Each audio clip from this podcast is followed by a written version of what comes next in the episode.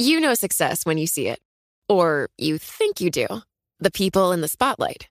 But what about those small business masterminds who succeed at making their money work harder? They do that by having a business bank account with QuickBooks Money, which now earns 5% annual percentage yield. Making your money work as hard as you do? That's how you business differently. Learn more about QuickBooks Money at quickbooks.com slash 5APY. Banking services provided by Green Dot Bank, member FDIC. Only funds and envelopes earn APY. APY can change at any time. Collaborate for a greener future at the Bloomberg Green Festival, a groundbreaking celebration of the thinkers, doers, and innovators leading the way. From design and culture to technology, science, and entertainment. Hear from inspirational speakers and immerse yourself in climate solutions. July 10th through 13th in Seattle. Title sponsor Amazon. Official airline Alaska Airlines. Get 20% off using promo code Radio20 at BloombergLive.com slash Green Festival. This is Bloomberg Crypto, a daily Bloomberg iHeart podcast, and I'm Stacey Marie Ishmael, managing editor of crypto for Bloomberg News. It's Monday, December 5th.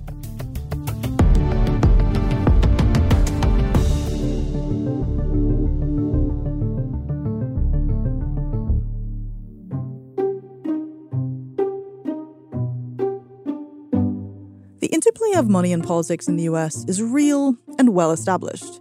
And that includes when that money is either in the form of crypto or comes from people who made their fortunes in digital assets. The recently concluded US midterm elections featured several candidates, including winning ones, whose campaigns were financed in part by crypto related donors and donations. Among those donors, Sam Bankman Fried and Ryan Salame of FTX, who supported candidates on opposite ends of the political spectrum, to be clear. The collapse of FTX has now led to some of those same politicians and lawmakers who received donations from people like Bankman Fried and Salame to attempt to distance themselves entirely from their benefactors. For more on the state of crypto, money, and politics in the US, we're joined by Bloomberg reporters Allyson Versprille. Sam Bankman Fried gave about $39 million uh, during the midterms, almost all of it to Democrats. Um, but Ryan gave you know, about $23 million, mostly to Republicans. And Bill Allison. If you look at the numbers, I mean, it's the FTX donors, there were three big donors, they represented about 80% of everything that crypto gave during the cycle.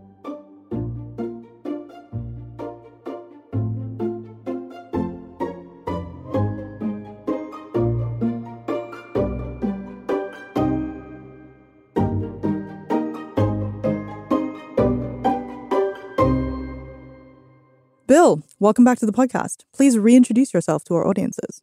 I'm Bill Allison. I cover uh, politics and campaign finance. And Ali, great to have you back on the show. I'm Allyson Versprille, and I cover crypto regulation. So, you know, between regulation and campaign finance and politics, some things have been happening recently, I think it's fair to say. Bill, for people who don't sort of obsessively follow the twists and turns of either campaign finance or US politics. Can you just do a quick scene setter? What's been happening and what are the interconnections that you're observing between crypto and US politics right now? Well, we just had a midterm election, which is when, um, uh, generally speaking, the party that holds the White House loses a lot of seats in Congress, and, and this is to elect basically the House and the Senate. Um, and we were expecting, and even, you know, a lot of people predicting a red wave for Republicans to do really well, uh, taking the House by a wider margin, uh, taking the Senate. And instead, we kind of had a status quo midterm. Um, Democrats mm-hmm. are right now even where they were in the Senate. They may even pick up one more seat. And Republicans have narrowly won the House. Now, what this means for Washington is that we're going to be in a a state of uh, of gridlock that's about where we are right now. And, you know, crypto kind of falls into the middle of this because it is going to be an issue in the next Congress, given what's happened uh, in uh, with FTX. A lot of developments since the stunning collapse of former billionaire Sam Bankman-Fried's FTX empire last week. One of the two biggest crypto exchanges in the world is no more. There are now reports of unauthorized withdrawals of funds after FTX and related entities were placed in bankruptcy, and that suggests that customers who are not able to withdraw funds are unlikely to recover much. There have been accusations that it was misappropriating funds um, using its ties with Alameda Research, the trading arm that was also founded by Sam Bankman Fried. And so we've definitely seen um, failures across the board that's now rippling throughout the crypto markets broadly. Um, and we're starting to see other companies suffer as well. So it's been a uh, busy few weeks in the in the crypto space. If uh, that might be the understatement of the century. As all of us can confirm, the the level of busyness. And you know, Bill, just to go back to your point, so the folks who were elected or not elected in some cases, roughly what was the split in terms of either whether they were kind of funded by crypto money or had taken positions on crypto in one way or the other? So, uh, you know, crypto candidates did reasonably well. Um, uh, you know, among the people that they backed were like, for example, John Fetterman, uh, the uh, Senate candidate from Pennsylvania, Democrat. Uh, he won his election. Um, a lot of the people that were backed by something called the GMI PAC and the Web3 Forward PAC, uh, House and Senate candidates did well. So, you know, a lot of things broke the way that the crypto industry wanted, but we're only talking really about, you know, maybe, you know, 15, 20 people and in a Congress of, you know, 435 House members and 100 senators, that's not definitive. But this is sort of how things go in Washington that you kind of get the beachhead of people who care about your issue and know about your industry uh, in place. And then, you know, the idea is that then you would work with the lobbyists or they would work with the lobbyists and other folks who are part of the, the government relations people of from that industry who would you know, basically spread the word to other members of Congress. And, uh, you know, so, so in that sense, I mean, I think that crypto was able to do what it wanted to. You know, one of the things that has not necessarily been clear is that there is like a unified crypto ask, as it were, right? And a big criticism levied against Sam Bankman Fried is that he had positioned himself as this person who was advocating for certain types of regulation, ostensibly on behalf of the whole crypto industry, but in in terms of the details in ways that would have benefited his particular slice of that industry in particular. Are there other things that over the course of the midterms, or at least the candidacy of the midterms, that you saw sort of emerge as campaign issues? If I would have put it another way, like, did the average person voting in these elections, were they voting on like because I'm pro or against Bitcoin, or was it just that these candidates happen to have money flowing into them from crypto candidates, if that makes sense? I would say it's it's much more the latter. I mean, there there there weren't really people who were running strictly on crypto. I mean, you know, uh, you know, getting back to John Fetterman, I mean, a lot of his campaign was that his opponent was had moved to the state recently from New Jersey. So his opponent, Doctor Oz. His opponent, yes, Doctor Oz, the, the, the celebrity physician. Um, so you know, and you know, when we talk to people who are, you know, we're kind of in the space in the political realm, you know, when they're looking for candidates, it's not necessarily that they're looking for experts on crypto or people who are, um, you know, completely immersed in the industry, but what they were looking for was, you know, kind of younger candidates, people who were open to crypto. Maybe they had a friend who invested you know, a lot of this, the, the super PAC kind of candidate recruitment stuff that went on, um, and and you know, and in terms of backing the candidates, it's not really candidate recruitment, but you know, choosing candidates, they were just looking for people who would be open to, uh, you know, open to and understand and have some basic background in crypto, and obviously, um, you know, think that it's something that's important and needs to go forward. But when you get into the nitty gritty of what you know American politicians run their campaigns on, I mean, it's a lot of negative ads and a lot of mudslinging, and uh, you know, the, this is not the place where you have serious policy discussions about uh, digital assets. And I'll just back up that point. I think I think the strategy going forward is going to be to continue targeting these younger candidates. Um, I talked to the executive director of the Blockchain Association, which recently launched their own PAC that we expect will be more active in sort of the coming elections. And that was essentially what they laid out to me that they feel like these older lawmakers are not as receptive to maybe new technologies. And so that's really what they're targeting. Um, I guess it remains to be seen now what the attitude's like, uh, given everything that's been happening in crypto and the you know more recent calls for regulation. But we'll have to see how that shapes up. Well, to that point, there's an interesting thing that happens in politics, but also I think in general, where someone can go from like hero to zero in a very short amount of time. And as we've been reporting, various of the folks who had previously been like tripping over themselves to be in photo ops with Bankman Fried and now like to quote Mariah Carey famously, I don't know her. Um, how is that shaping up going into, you know, this next round of things? Are you going to see or are you already seeing a sense that crypto is now being like perceived as this toxic asset that nobody wants to touch?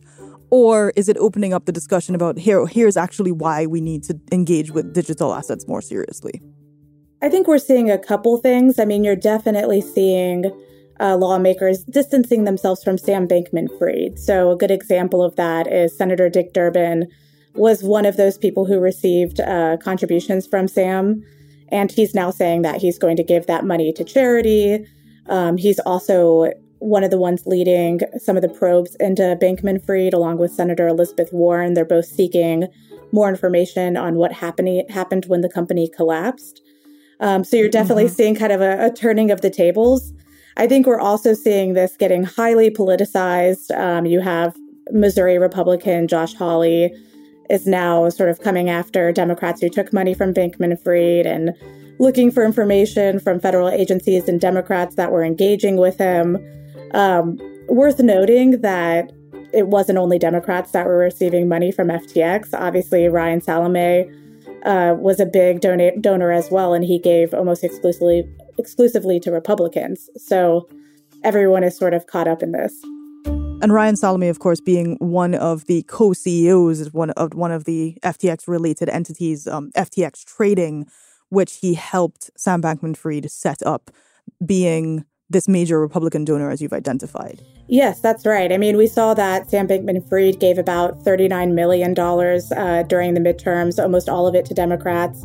Um, but Ryan gave, you know, about $23 million, mostly to Republicans. So um, it was still a lot of money coming to the Republican side as well. Coming up, more on crypto's influence on regulation and politics in the US with Allyson Versprille and Bill Allison. Hi, I'm Ron Kruszewski, Chairman and CEO of Stifel. Financial advisors, if you're not growing your practice, you're losing market share. Stifel is a growing entrepreneurial, advisor centric firm built for successful advisors like you. Imagine having the resources of the largest wirehouses and the support of the boutique shops, but none of the bureaucracy to get in the way of you serving your clients. At Stifel, it's your business, your book, your clients. I always tell the advisors we're recruiting, I want you to come to Stifel and double or triple your business. Most of them laugh and shake their heads, but I'm serious. Don't take it from me, take it from Stifel's number one finish in JD Power's 2023 U.S. Financial Advisor Satisfaction Study. So, there's a reason why 148 financial advisors joined Stifel last year. Come join us and find out why Stifel is the firm where success meets success. Visit www.choosestifel.com. Stifel Nicolaus and Company Incorporated, member SIPC and NYSE. Collaborate for a greener future at the Bloomberg Green Festival, a groundbreaking celebration of the thinkers, doers, and innovators leading the way. From design and culture to technology, science, and entertainment. Hear from inspirational speakers and immerse yourself in climate solutions. July 10th through 13th in Seattle. Title sponsor Amazon. Official airline Alaska Airlines. Get 20% off using promo code Radio20 at BloombergLive.com slash Green Festival.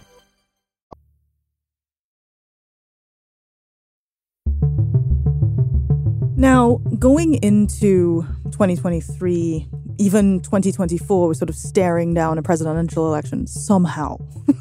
I feel like we're somehow always in a presidential election. Given the dynamics that you've both just described, and Bill, I'll ask you this first. Do you expect, given kind of the state of crypto right now, where valuations are, where sentiment is, that you'll see the record highs of donations from crypto affiliated groups that we'd been seeing for previous cycles? Or do you think that was kind of like the top of that level of giving from this industry? If you look at the numbers, I mean, it's the FTX donors. There were three big donors. They represented about 80% of everything that crypto gave during the cycle. I mean, you know, that altogether it was about, you know, 80 some million dollars. And, you know, they, they were basically providing the bulk of it. Um, so the fact that they may not be in the position to donate, that was obviously going to put a big crimp in, in how, you know, how much money this industry is going to put into politics.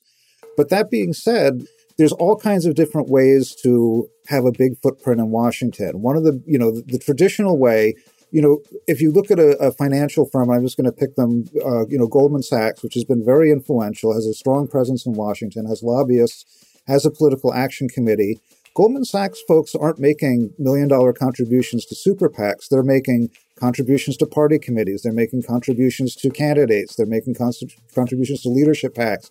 They have an active political action committee. And that's really, I think, where you may see crypto going is instead of being this this big splash, you know, three people giving tens of millions of dollars, you're going to see a lot a lot of smaller donors, but having a, you know potentially having a bigger, more distributed impact. And I would say it probably also depends on where we stand on the regulatory and legislative front the next time we have an election, right? If if there's mm-hmm. still a lot up in the air and there's potential to you know, influence um, what's going on on Capitol Hill or at these agencies, then I think you could see a lot of crypto um, executives giving money in an attempt to sway the narrative there. If they still have money. that is true. we shall just have to see which way markets go.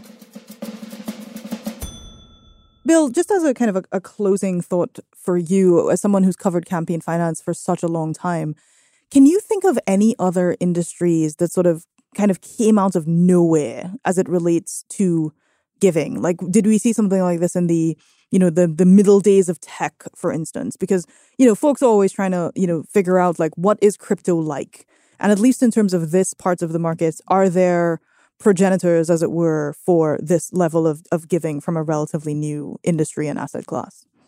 I mean, you know, the, the things that it most reminds me of, I mean, you know, tech is an example where Microsoft had the, you know, almost a monopoly in terms of, you know, not just software for your operating system, but also things like browsers and Microsoft Word and the Office suite. And they had hardly any presence in Washington at all until Washington started to get interested in them and started investigating them for antitrust. And Microsoft went from hardly lobbying at all to building up like almost overnight uh, they had a, their DC office, they had their PAC, they were giving lots of money.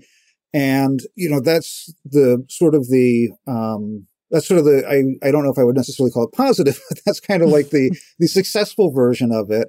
A less successful version, and this was a company that had been around for a long time, was Enron, where you have, mm. you know, they're in this like, you know, new deregulated world of, of utilities and natural gas and, and they had very close ties to the Bush family going all the way back. You know, Ken Lay, who was the company's CEO, was George H.W. Bush's uh, head of finance. So he was his top fundraiser. They were the biggest patron for George W. Bush when he was in Texas in terms of campaign contributions and donations and whatnot.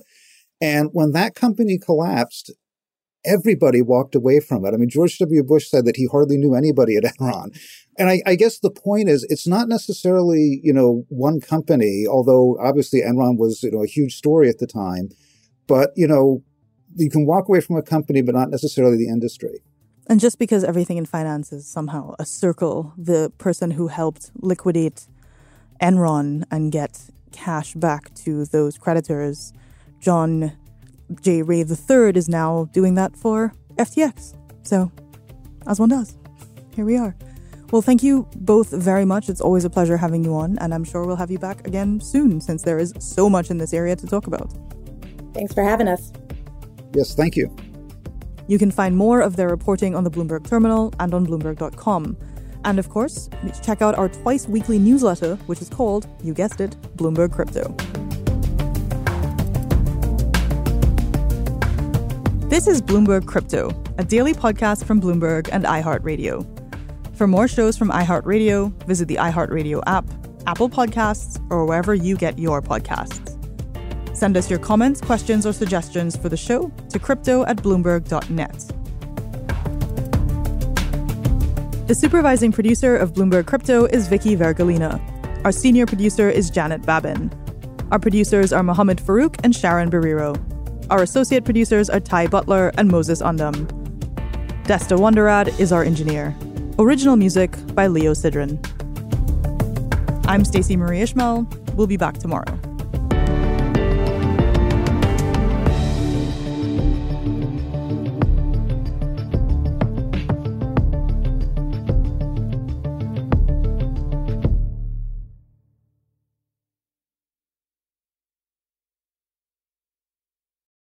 Collaborate for a greener future at the Bloomberg Green Festival, a groundbreaking celebration of the thinkers, doers, and innovators leading the way. From design and culture to technology, science, and entertainment. Hear from inspirational speakers and immerse yourself in climate solutions. July 10th through 13th in Seattle. Title sponsor Amazon, official airline Alaska Airlines. Get 20% off using promo code radio20 at bloomberglive.com slash green festival.